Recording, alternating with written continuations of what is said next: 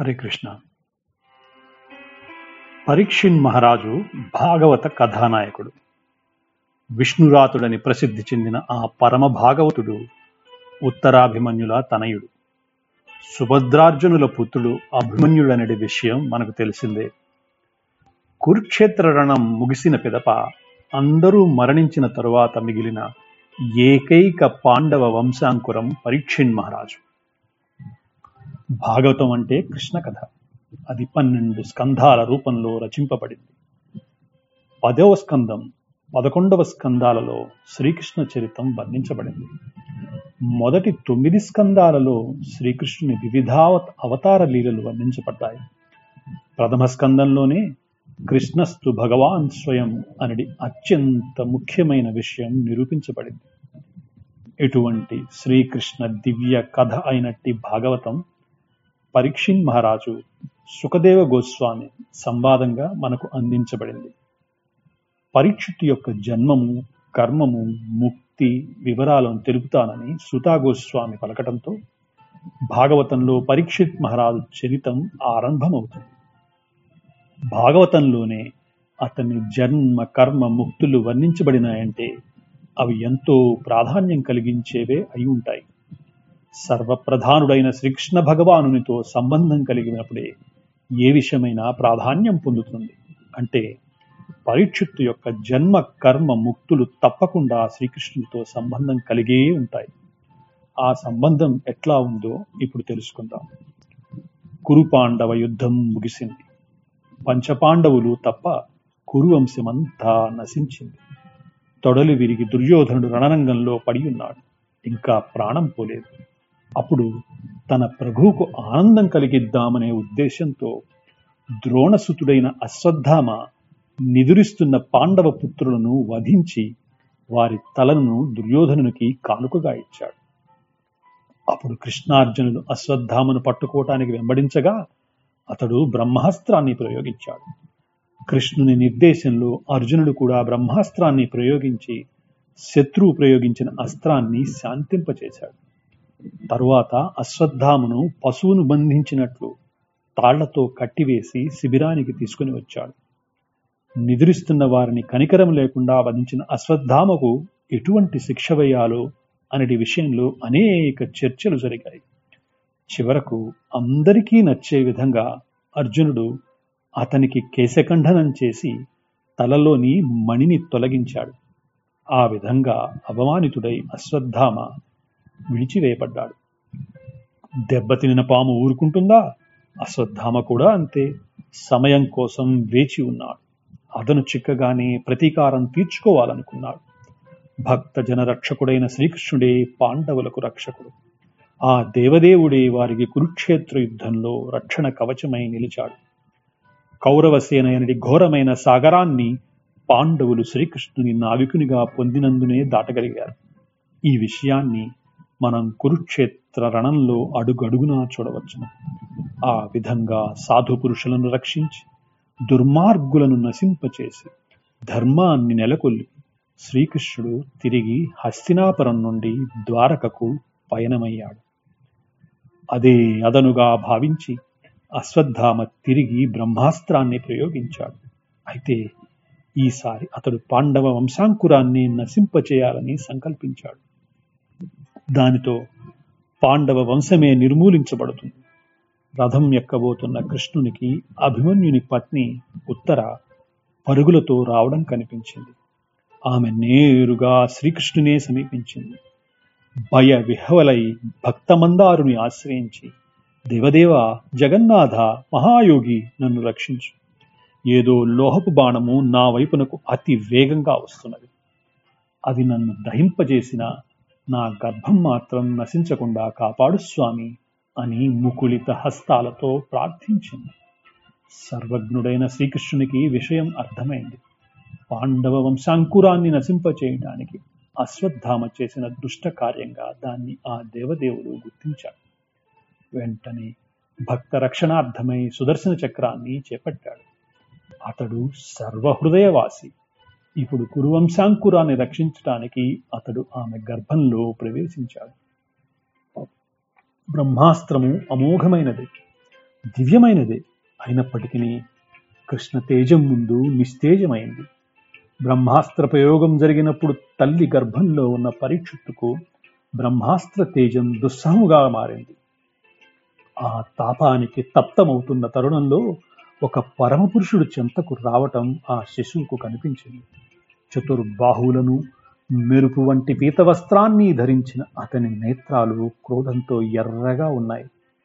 చేతిలో ఉన్న గదను చుట్టూ తిప్పుతూ అతడు రక్షణ వలయాన్ని ఏర్పాటు చేశాడు. సూర్యుడు మంచుతెరను నశింపచేసినట్లుగా భగవానుడు బ్రహ్మాస్త్ర తేజాన్ని నశింపచేస్తుండగా అతడు ఎవరా? అని శిశువు ఆశ్చర్యపోయాడు.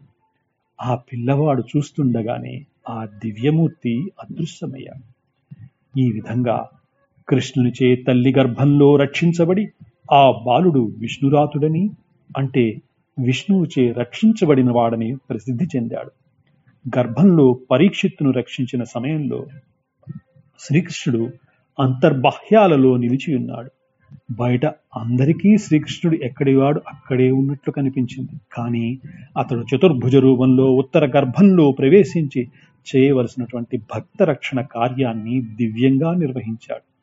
ఈ విధంగా పుట్టకముందే భగవద్ దర్శనాన్ని పొందిన పరీక్షిత్తు మహాభాగవతోత్తముడు.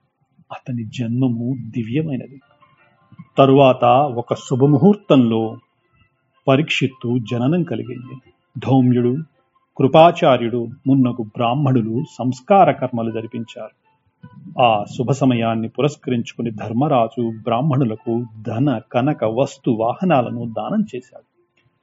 బ్రాహ్మణులు ఆ శిశువును దీవించి అతడు పురువంశానికి తగినవాడు కాగలదని దీవించారు.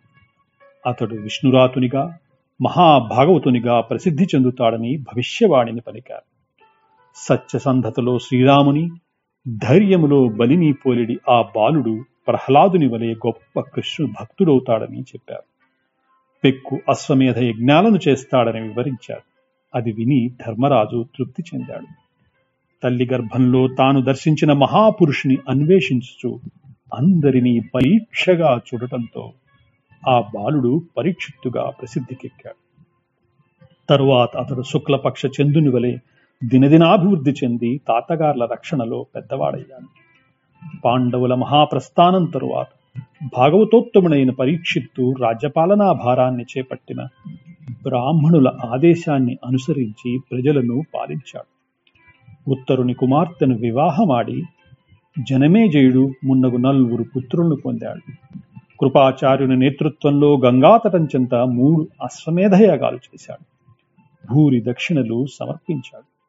ఆ యజ్ఞ సమయంలో సామాన్యులకు కూడా దేవతా దర్శనం కలిగింది. ఆ విధంగా పరీక్షిత్తు రాజ్యం చేస్తున్న తరుణంలో కలియుగ లక్షణాలు నెమ్మదిగా వ్యాపించటం అతనికి తీవ్రమైన కలతను కలిగించింది. దానిని సహింపజాలక అతడు ధనుర్బాణాలను చేపట్టి దిగ్విజయ యాత్రకు బయలుదేరాడు. అతని రథాస్వాలు నల్లవి. అర్జునుని రథాస్వాలు తెల్లవని మనకు తెలిసినదే. దిగ్విజయ యాత్రలో అతడు అనేక ప్రాంతాలను జయించి ఆయా రాజుల నుండి కప్పాలను తీసుకున్నాడు. ఏ ప్రదేశానికి వెళ్ళినా అతనికి తన పూర్వీకుల దివ్యగాథలే వినిపించాయి. వాటిని అతడు ఆనందంతో విన్నాడు. ఆ విధంగా అతడు సంచరించుండగా వృషభరూపమును దాల్చిన ధర్మదేవత గోరూపమును దాల్చిన భూదేవి పరస్పరము మాట్లాడుకోవటం కనిపించింది. వృషభమునకు ఒకే కాలు ఉన్నది. అంటే ధర్మదేవత కేవలం ఏకపాదమై కనిపించింది. భూదేవి అశ్రుపూర్ణ వదనంతో గోచరమిచ్చింది. అవి పరస్పరం పరామర్శించుకుంటున్నాయి.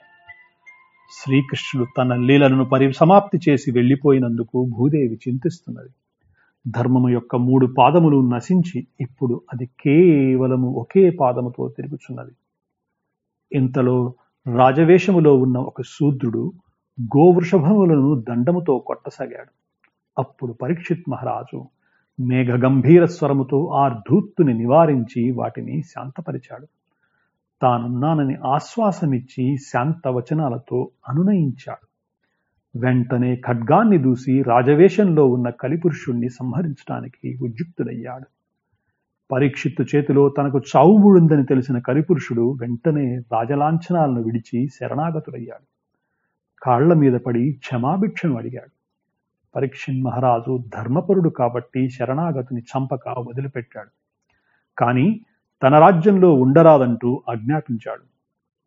చివరకు జూదము సురాపానము వ్యభిచారము పశువధ జరిగే స్థానాలలో కలికి స్థానం కల్పించాడు. కలిపురుషుడు తిరిగి ప్రార్థించగా బంగారం ఉన్న చోట కూడా కలికి స్థానం లభించింది. ఆ విధంగా పరీక్షిత్ మహారాజు కలిని బంధించి కేవలం ఐదు స్థానాలనే వసించటానికి ఇచ్చి తన రాజ్యాన్ని కలిదోషరహితం చేశాడు. ఆ విధంగా ధర్మదేవత యొక్క నష్టమైన మూడు పాదాలను తిరిగి వసగి భూదేవికి ధైర్యం చెప్పి పరిస్థితిని సానుకూలపరిచాడు. కలిపురుషునే బంధించగలిగినంతటి మహాద్భుతమైన కార్యం చేసిన పరీక్షిత్తు శ్లాఘనీయుడు. ఆ విధంగా అతడు తన పూర్వీకుల పేరుకు తగినట్లుగా రాజ్యం చేయసాగాడు ఒకసారి పరీక్షిత్తు అడవిలో వేటకు వెళ్ళి అనేకమైన పశువులను చంపి అలసిపోయాడు. అప్పుడు అతనికి ఆకలి దప్పులు కలుగగా జలము కొరకు వెదుగుచూ సమీపంలో ఉన్న శమీకముని ఆశ్రమాన్ని చేరాడు. అప్పుడు శమీకముని ధ్యానమగ్నుడై ఉన్నాడు. పరీక్షిత్తు రావటం ఆయన గమనించలేదు. పరీక్షిత్తు తనకు జలమివ్వమని అడిగినప్పటికీ సమాధిమగ్నుడైన ఆ మునికి మాట వినిపించలేదు. ముని వ్యవహారం రాజుకు అనుమానం కలిగింది. క్రోధావేశుడై అతడు చెంతనే పడియున్న ఒక మృత సర్పాన్ని ముని వెడలో వేసి తన రాజ్యానికి వెళ్ళిపోయాడు. తరువాత క్షణికావేశంలో చేసిన ఆ కార్యాన్ని తలుచుకుని ఖిన్నుడయ్యాడు.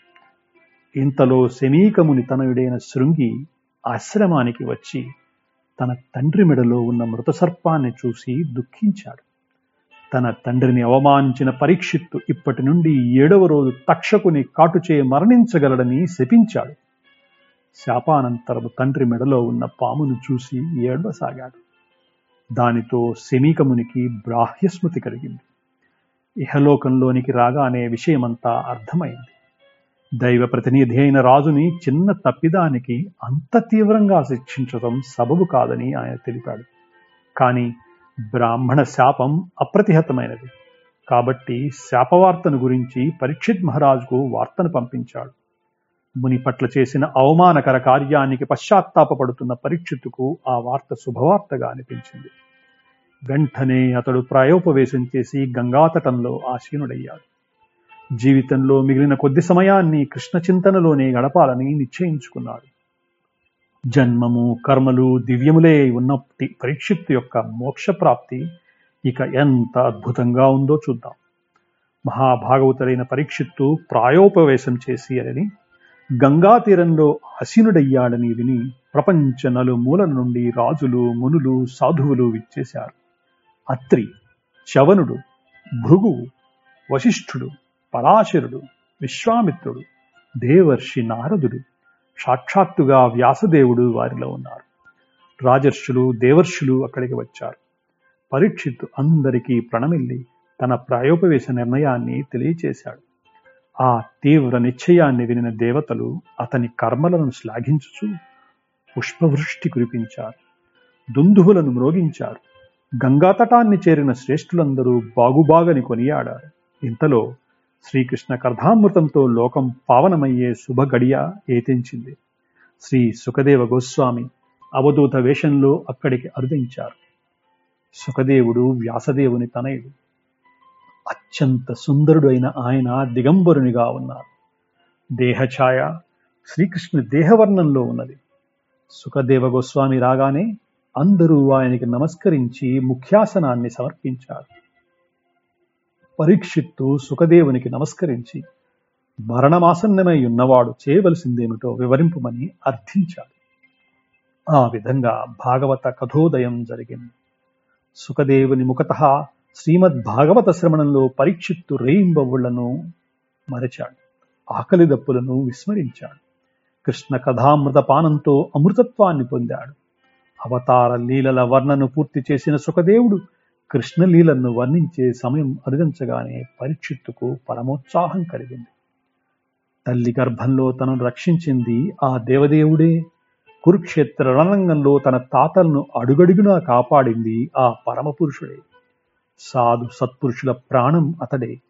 అటువంటి కృష్ణలీలా శ్రవణంలో తనకు ఆకలి దప్పులు తెలియట్లేదని అతడు అన్నాడు. భాగవతంలో తెలుపబడిన నవ విధ భక్తి విధానాలలో శ్రవణం మొదటిది. శ్రవణం ద్వారా ముక్తిని బడసిన మహనీయునికి పరీక్షిత్తు ఉదాహరణమైన చెప్తారు. రాజ్యంతో పాటు సమస్తాన్ని త్యజించి కేవలం కౌపీనాన్ని ధరించి గంగా తటంలో సుఖదేవ గోస్వామి ముఖత భాగవతాన్ని వినటానికి సన్నద్ధుడై అతడు కృష్ణధామాన్ని చేరాడు. సుఖదేవ గోస్వామి నుండి భాగవత శ్రవణాన్ని పూర్తి చేసిన తరువాత పరీక్షిత్తు ఆయన పాదపద్మాలకు నమస్కరించాడు. ఆద్యంతరహితుడైన అచ్యుతుని కథను తనకు వినిపించి జన్మను సార్థకం చేశారని ఆయనను పరీక్షిత్తు శ్లాఘించాడు. పురాణ సంహిత అయిన భాగవతాన్ని వినిన తరువాత తనకు ఇక తక్షకుని భయమే లేదని తాను పరతత్వంతో ఏకమై ఉన్నానని అతను తెలిపాడు. ఓ బ్రాహ్మణోత్తమ నా వాక్కును ప్రాణేంద్రియ కర్మలను అదోక్షుజియందే లగ్నము చేయునట్లు అనుజ్ఞ ఇవ్వండి. మనస్సును సమస్త కోరికలను ఆ దేవదేవుని పైననే ఉంచి తనువును చాలిస్తాను. మంగళకరము క్షేమకరము అయిన పరమ భగవత్పదాన్ని మీరు నాకు చూపించారు. నేనిప్పుడు ఆత్మానుభవంలో స్థితుడనయ్యాను. నా అజ్ఞానం నశించింది అని అన్నాడు. తరువాత పరీక్షిత్తును ఆశీర్వదించి సుఖదేవ గోస్వామి వెళ్ళిపోయాడు. గంగానది ఒడ్డున దర్భాసనంపై ఉత్తరాభిముఖుడై కూర్చున్న పరీక్షిత్తు యోగనిష్ఠుడయ్యాడు. పూర్ణమైన ఆత్మానుభవంలో అతడు భౌతికాసక్తి నుండి విడిపడ్డాడు. సర్వ సంశయాలు నశించగా అతడు పరతత్వ ధ్యానంలో నగ్నమయ్యాడు. అతని ప్రాణవాయువు కదలడం స్తంభించింది. అతడు వృక్షంలాగా చలనరహితుడయ్యాడు.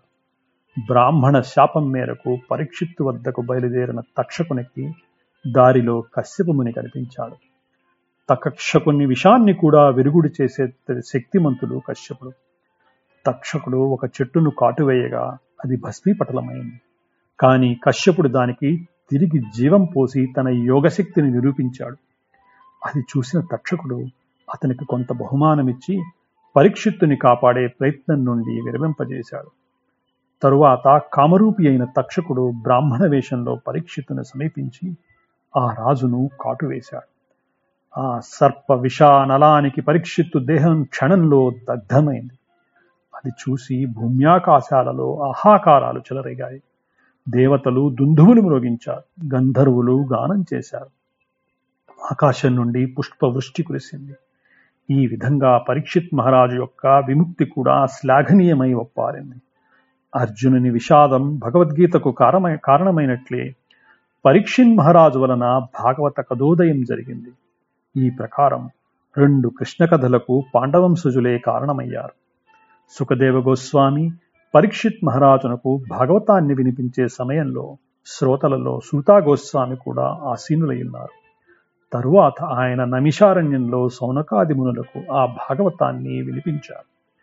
కలియుగం ఆసన్నమైందని తెలిసిన సౌనకాది మునులు వెయ్యి సంవత్సరాలు కొనసాగే ఒక యజ్ఞాన్ని లోక కళ్యాణానికై తలపెట్టారు.